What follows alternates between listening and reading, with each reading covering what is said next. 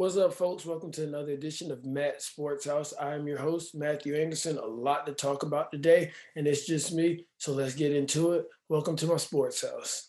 Welcome to my house. Play that music too loud. Show me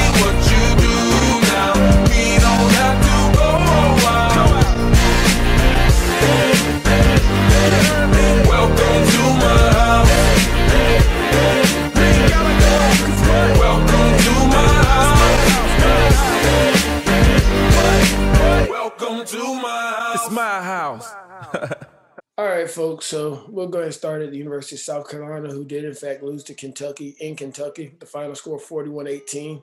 I saw it best on Twitter. One of the Carolina fans was like, We're just happy the season's over we knew it was going to be a tough one. If you go back to one of the first episodes of the season, I said this is an all SEC schedule. So if your Ducks are not in a row, it was going to be a really tough one for the Gamecocks. Gamecocks end up with two wins on the season. I think I was, I think I said two, maybe three, but I mean, God, that's terrible for a program that's built. I'm, I'm not saying South Carolina is definitely not a, they're definitely not a traditional powerhouse or anything like that, but the fan base kind of treats it as such. So it's like y'all give us two wins. Well, as we know, Muschamp is out the door um, Shane Beamer era started just about right after the game. It became official Sunday, but you were hearing the reports, the reports already. It was funny because last week, whenever he interviewed, they were all like, "Oh, there's nothing finalized." Like, no, no, no. They were literally waiting to the last snap, and they're like, "Okay, get your behind on the plane. It's time for you to become the new head coach." It's his dream job, so it all works out really well. I'm sure uh, Frank Beamer is very happy for his son getting getting his first head coaching gig at a university that he coached at being that Shane Beamer coached here before. So very excited about the new era of South Carolina football. Like I said, it officially became uh, it became really official on Sunday. He flew in on the university jet for the announcement and some media gigs. You already see him on the Gamecock football account on Twitter and Instagram. You know, are the Gamecock social media staff it does an excellent job. So I knew whenever they get like a new opportunity, a new coach, somebody that they're all over it because there's nothing but a whole bunch of creatives just trying to figure out how they're going to advertise this for the best for the university. But anyway, so although he is the South Carolina head coach now, he has announced that he will coach in the Big 12 championship game with Oklahoma. They'll play the Iowa State Cyclones. Not expecting here Iowa State in the Big 12 championship. They've had a really good year. Their coach, they really love their coach over there in Iowa. I think Ames, Iowa, if I'm not mistaken.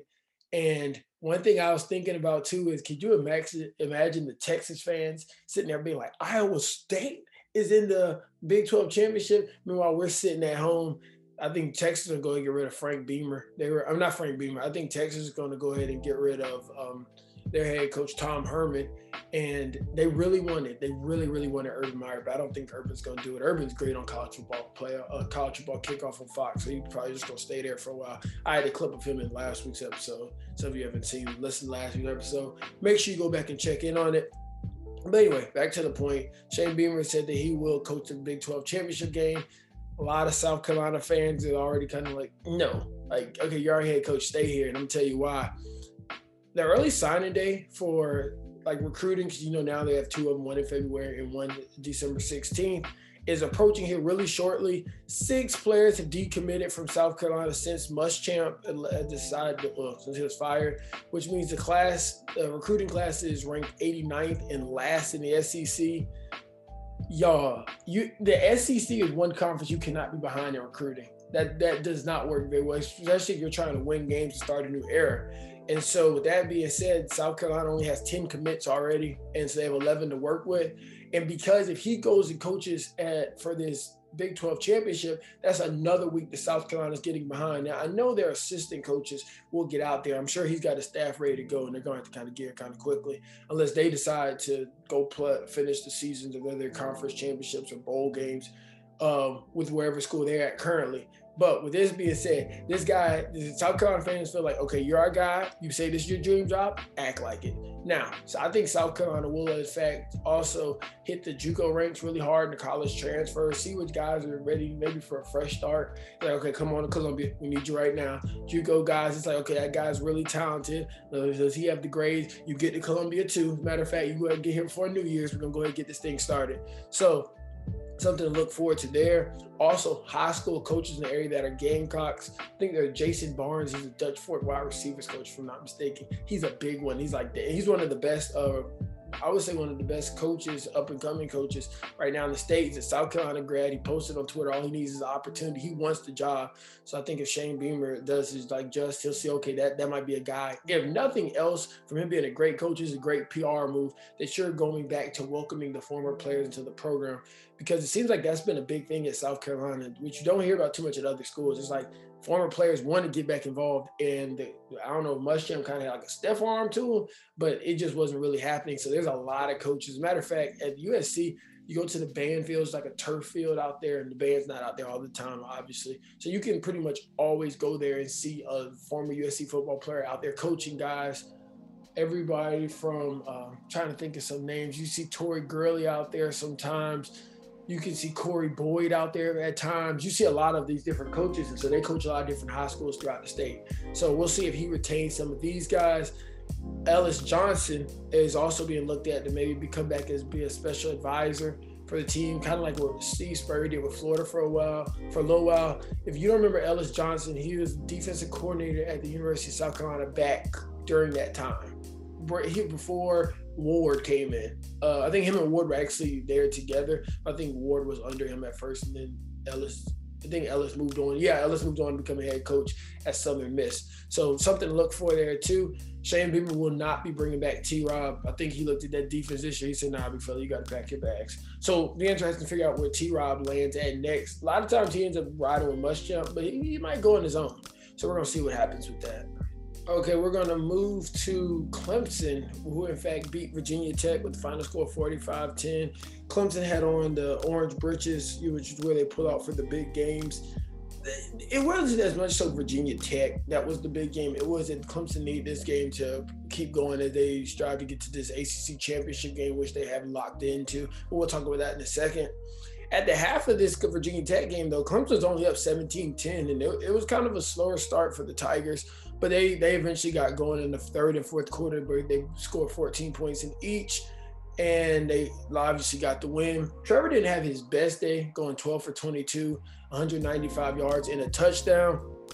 Nonetheless, got the win. That's all that matters. I know Clemson fans got to see a little bit of Lyn-J Dixon, who's been you've been able to see a little bit of him throughout the years, but he'll be the running back for next year. And he's not Etienne. I mean, Etienne broke like pretty much every record at Clemson, but he definitely ain't like too big of a drop off from like the Wayne Gallman to the Travis Etienne to now Lyn-J Dixon. Like I think he'll be good to go. I think he'll be fine, and he'll just get more carries next year, being that uh, Travis will be gone, and really get to show the country like there's no drop off here.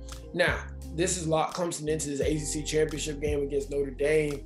Y'all, this is going to be a good one because this is the playoff game right here. Dabo said the Virginia Tech game was a playoff game, but no, no, no. This Clemson Notre Dame game is a playoff game because the winner of this game goes to the college football playoff. And that, and I would say I'm debating this. Even if Notre Dame can lose this game in a close matchup, I think they'll still go number four because they've just been uh, I wouldn't say they've been so dominant this year, but they just kept winning.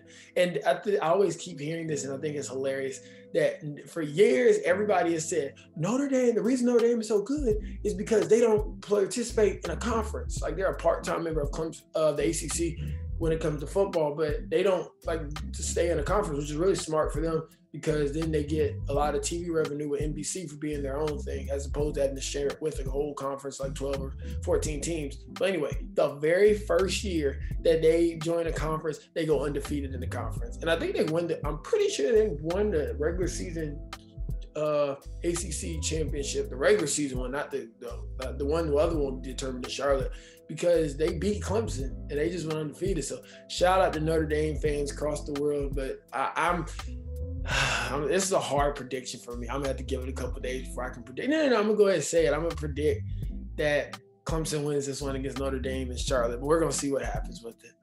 All right, we're gonna move to the Big Ten, where Ohio State did in fact beat Michigan State with the final score of 52 to 12. We got to see Justin Fields run the ball a little bit more in this game. He had 13 carries for 104 yards on the ground uh, Justin, Justin is a complete player. However, the broadcaster for this game, oh my gosh, he would have you thinking Justin is some trash. He can't throw in anticipation or none of the other things. Uh, he he was going at Justin Fields kind of hard. And I think a lot of people didn't appreciate that. You could check Twitter throughout the game. It's like, buddy, I think the guy's name is Dan, if I'm not mistaken. I know he was a quarterback for the Lions that ran out the back of the end zone, but he was kind of going at Justin Fields. And the thing that's so important about being a broadcaster is you really kind of tell the people what to think. Now, obviously, the people can see it for themselves, but you tell them what to think. So a lot of people are sitting there like, you know what, maybe Justin isn't so good. So the Buckeye faithful definitely didn't appreciate that. Like I said, if you want to see more about that, check the Twitter comments. But Justin Fields had himself a, a day, nonetheless. Uh, throwing the ball, he went 17 for 24, 199 yards and two touchdowns.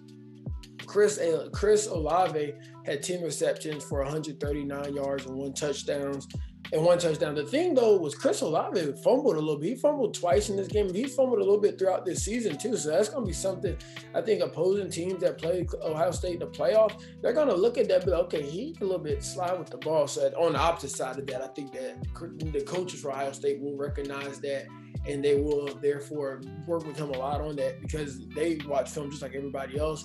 Larry Johnson became the first black coach, black head coach in Ohio State history because he was the interim because Ryan Day was out because of the COVID situation.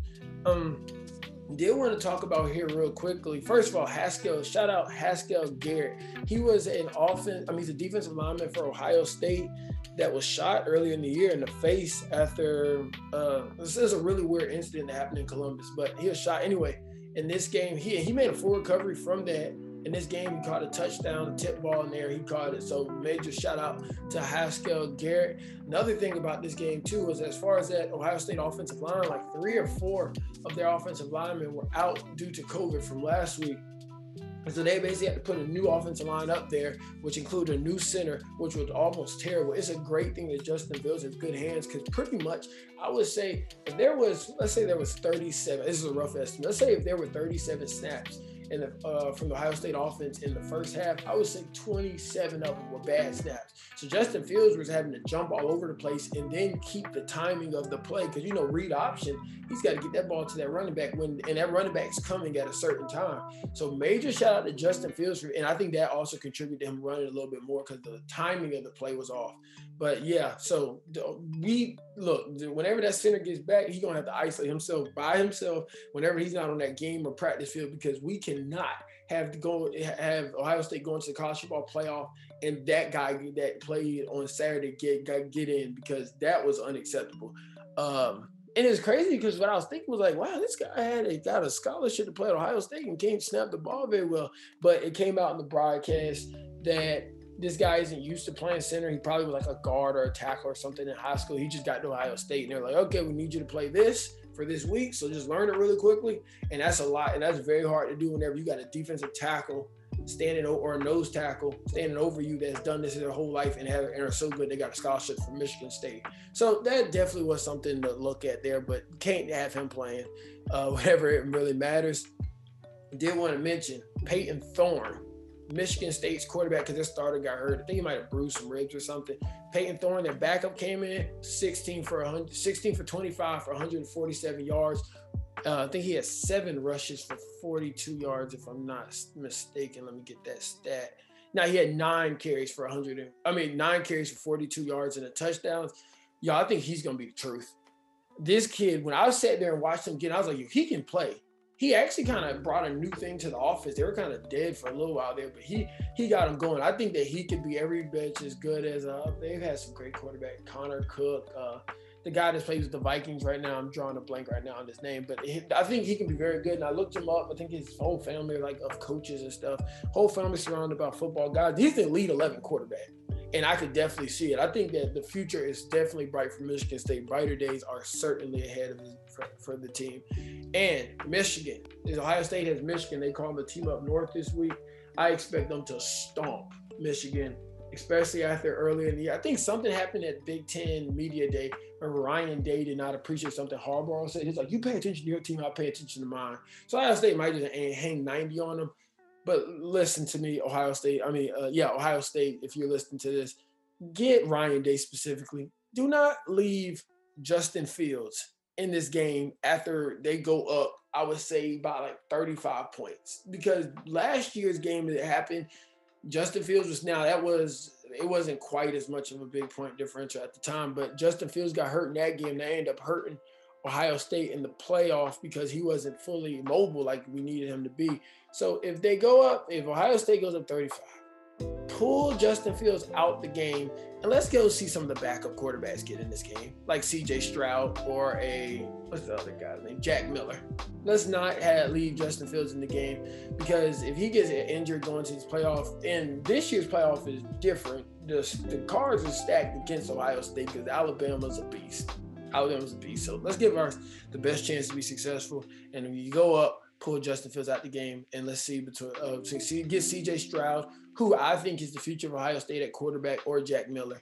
Uh, a chance. CJ Stroud got in the game, had a had a rush for 48 yards in the touchdown off a read option play. Kid out of California. Really looking forward to him in his future. Quincy Avery's big on him. I'm big on him. That's the future of Ohio State football. All right, we're going to move here to the Coastal Carolina BYU game. The country was excited for this one.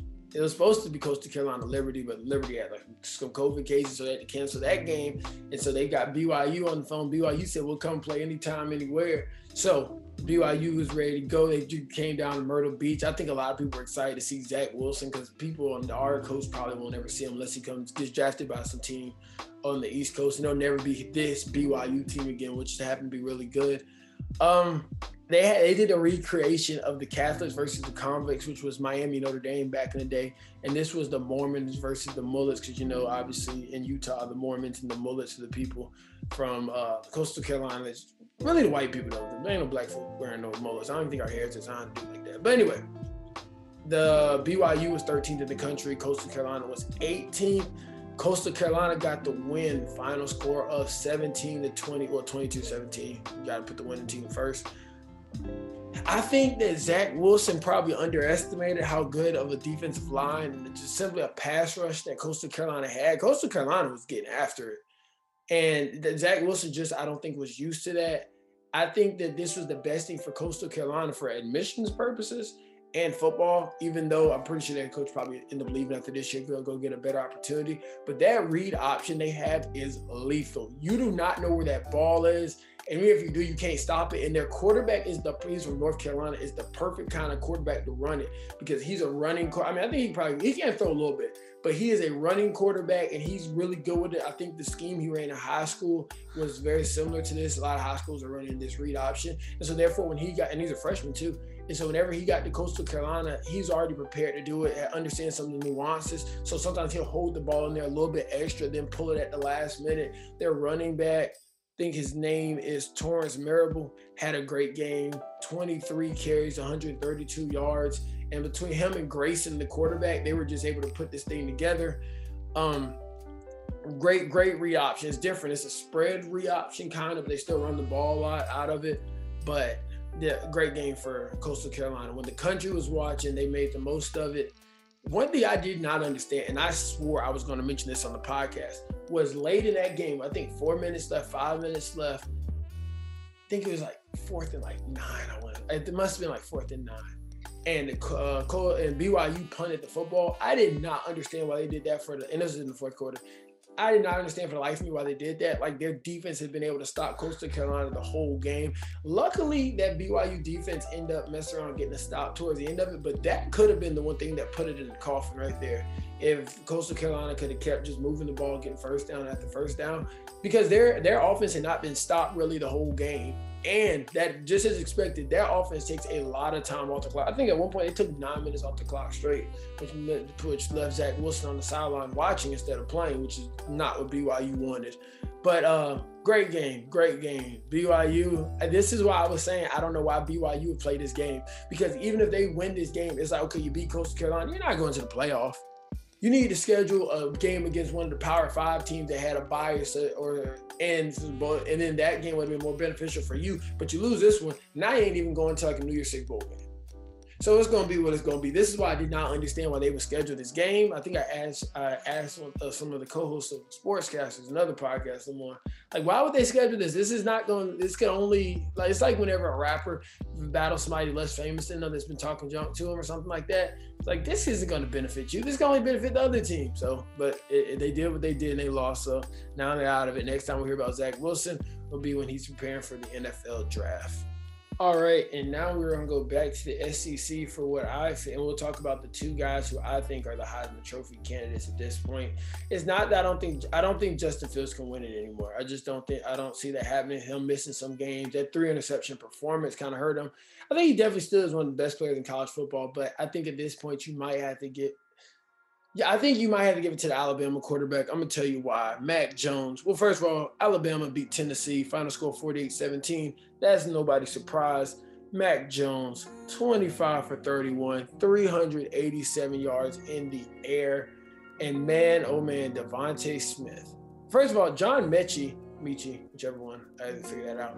Uh, was the leading receiver for Alabama. He's number eight. He has seven receptions for 151 yards. DeVonta Smith had seven receptions for 73 yards and a ridiculous, kind of like a one-handed catch to an extent, but not you know you know a lot of times big guys have a one-handed kind of bring it into their body.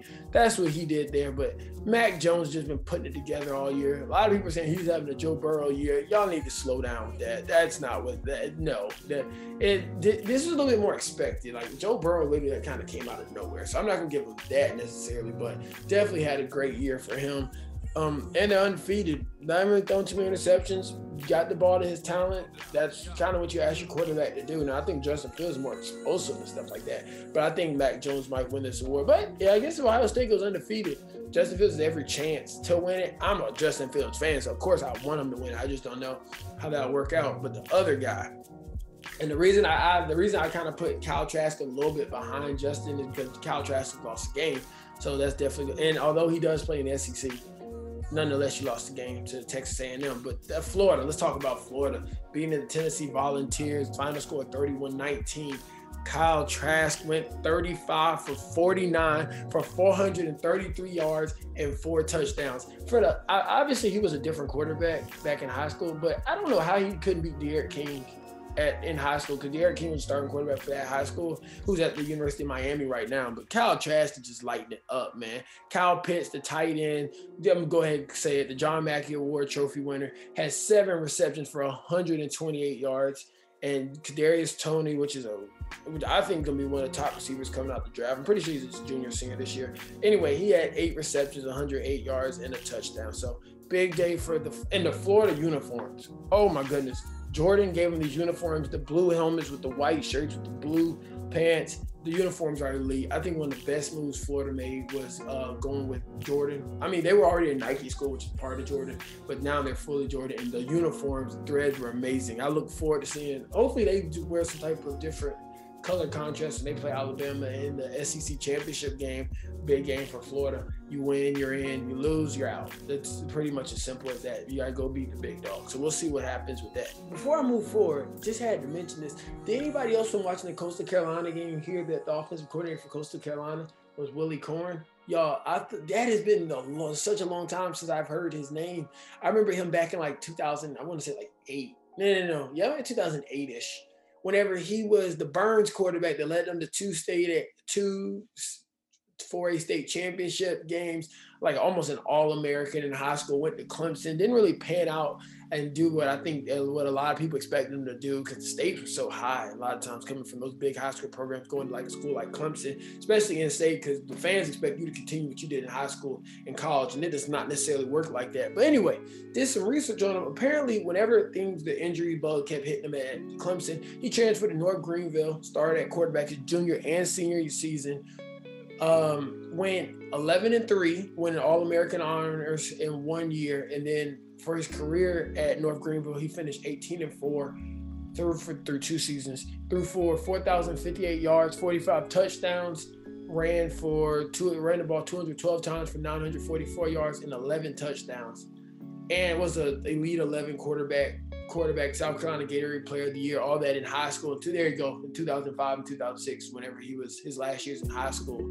But yeah, so that was, was really crazy to hear. Like Willy Korn, that dominated the game as a high school quarterback, college okay at uh, Clemson, definitely dominated North Greenville, and now he's one of the uh, young up and coming minds as far as um, offensive coordinator. So I think the head coach would definitely take him wherever he ends up going. So it's great to hear about Willie Cornwood. He's like where his whereabouts are now, and also we have to speak on Justin Fields. I know y'all saw Trey Sermon, the running back from that transfer from Oklahoma, who's now at Ohio State, take off on what have been like a 50 yard run. And Justin Fields like started running and he like ran up to Trey Sermon and passed him just to like make a one last block. I think Justin Fields is a bully. I'm 100% like he's like that guy. You really, I don't know if y'all watch Saved by the Bell, and it's like you see the the, the varsity football player with the jacket on and kind of just like y'all aren't y'all aren't me. Like keep the comparison yeah, Justin Fields ran all the way down that field, like kind of just sprint, obviously, but didn't seem like he was stressing too bad. Just knocked the defensive back down that was tracing Chase Sermon. And so most people on Twitter like, what is Justin Fields' 40 yard time? Because Trey Sermon can move, and the fact that, that Justin just seamlessly just caught up to him was amazing. So I thought, and that's also really what you want to see, I'm sure, with as an NFL scout. It's like, man, the quarterback went and run down there like that to block for the running back. And I think Justin just went to be a bully too. So crazy, two crazy things that to watch that I definitely noticed. Like, hey, where Willy Korn been at? And Justin Fields just continues to be the freaking nature that he is. Quincy Avery had said, I remember Quincy Avery said before the season, he was like, Justin's running about a 4 3. And a lot of people were like, there's no end world. But sure enough, Justin's a vegan or whatever, and he's and he's playing like it too. Now we are going to move to the NFL. First thing I want to say, the Browns. How about the Browns? Nobody's really giving them credit right now. I think a lot of people are kind of sick of them, to be honest with you. I don't think a lot of people like them from the get go. People only like to talk about when they were losing. Browns are nine and three. First win of the season in 13 years. Odell Beckham isn't even playing. They knocked off the Titans when the final score at 41 to 35. So you got to say something about that. Baker Mayfield with 25 33, 334 yards in the air and four touchdowns. Nick Chubb had himself a day, 18 carries for 80 yards. Him and Kareem Hunt in that backfield. Kareem Hunt didn't rush for nearly as much. Um, Got to give him, and then Jarvis Landry in receiving had, was the leading receptions, had the leading guy with the most receptions had eight receptions for 62 yards and a touchdown. Rashard Higgins had six receptions for 95 yards and a touchdown.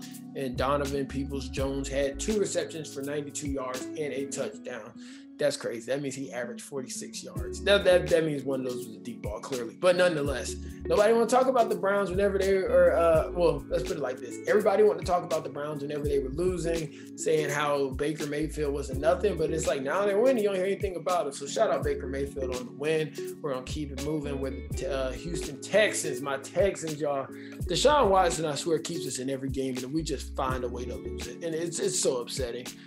We lost to the Colts with the final score of 26 to 20. There's like a minute left. We're driving down to put the ball into the end zone. Deshaun Watson, another one his Jordan drives, I would say, although that's basketball football. Him just being the Michael Jordan that he is inside, he's driving us down. The center gives him a bad snap the Colts recover, we lose the game. I'm telling you, every single game we are in it. That's why, although we have a four and eight record, it's like we are in every single game, no matter if we play the Steelers or whoever. But it's always something that happens with these doggone Texans.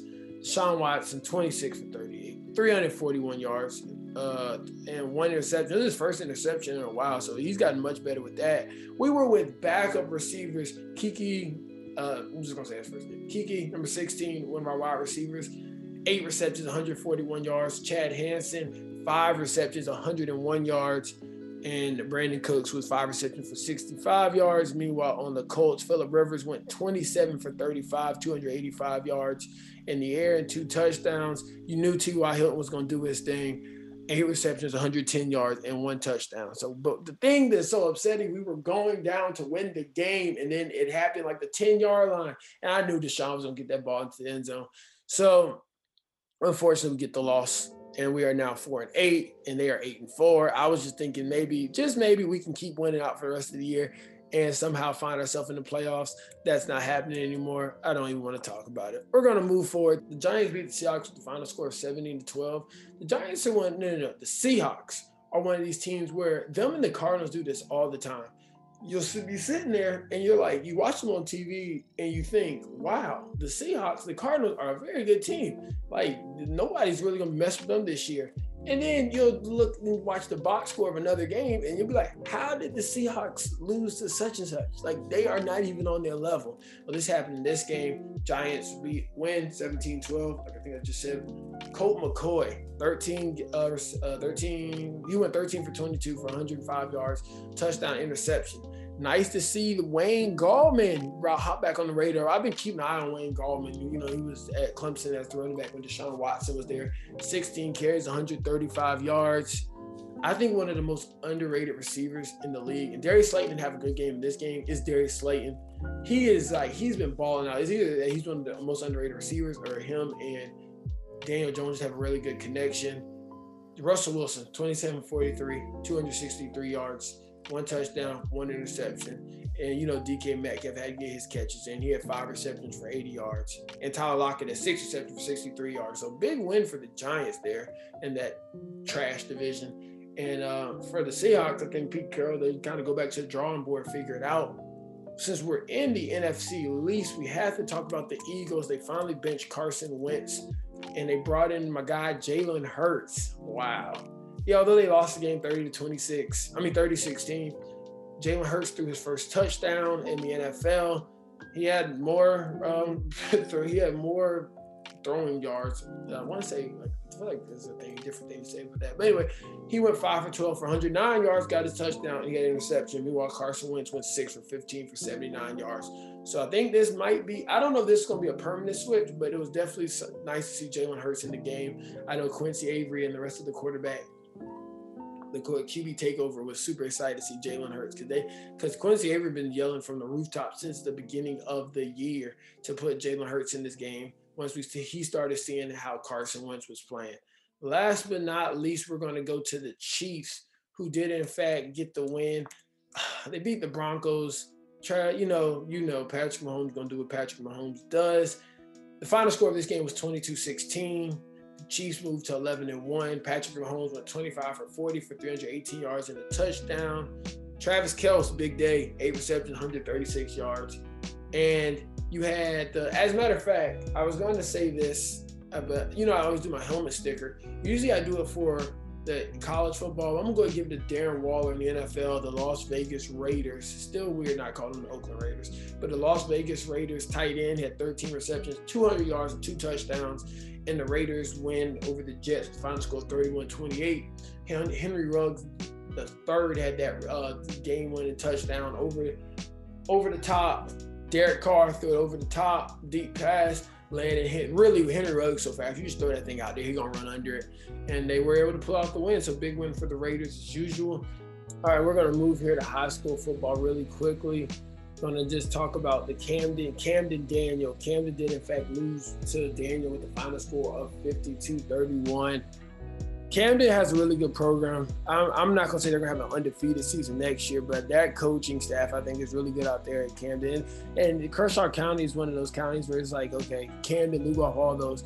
Most time kids go to elementary school together, play Pop Warner, middle, high, all the way through. So we'll get to see what type of program he's built down there at Camden and Zemp Stadium, but they did lose on Saturday. AC Flora got the win. Uh, AC Flora has has always had one of those programs where it's like, okay, they're, they're, pretty decent. They just can't get over the edge. They're able to get over the edge, beating North Myrtle Beach Saturday with the final score 42 to seven.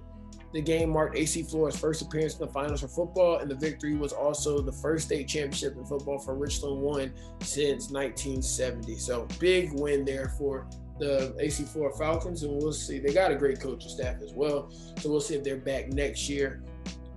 then, you know, a lot of times in high school football, you start winning state championships. A lot of times, like coaches like Tom Knotts, they have gotten college offers. They just have chosen to stay in high school football. You start winning state championships, though, college coaches like, hmm, maybe we could bring him on as an analyst or something like that, given our program. Because if you're a high school coach, you probably understand high school kids, which means you'd be great for what? Recruiting. Because you were literally just in the trenches coaching high school players and you also have connection in that state.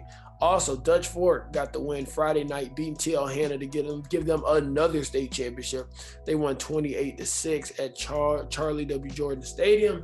and that was, and so Dutch Fork is nothing new. I was at a Dutch Fork South Point game earlier this year, and when Dutch Fork scores, their fans are not even very excited. It's like Alabama. It's like, of course they did that. Did you expect anything less? The opposite of River Bluff. River Bluff, anytime anything happens, the fans all over the place. They're like the new kid on the block. Dutch Fork, we've been here, we've seen that.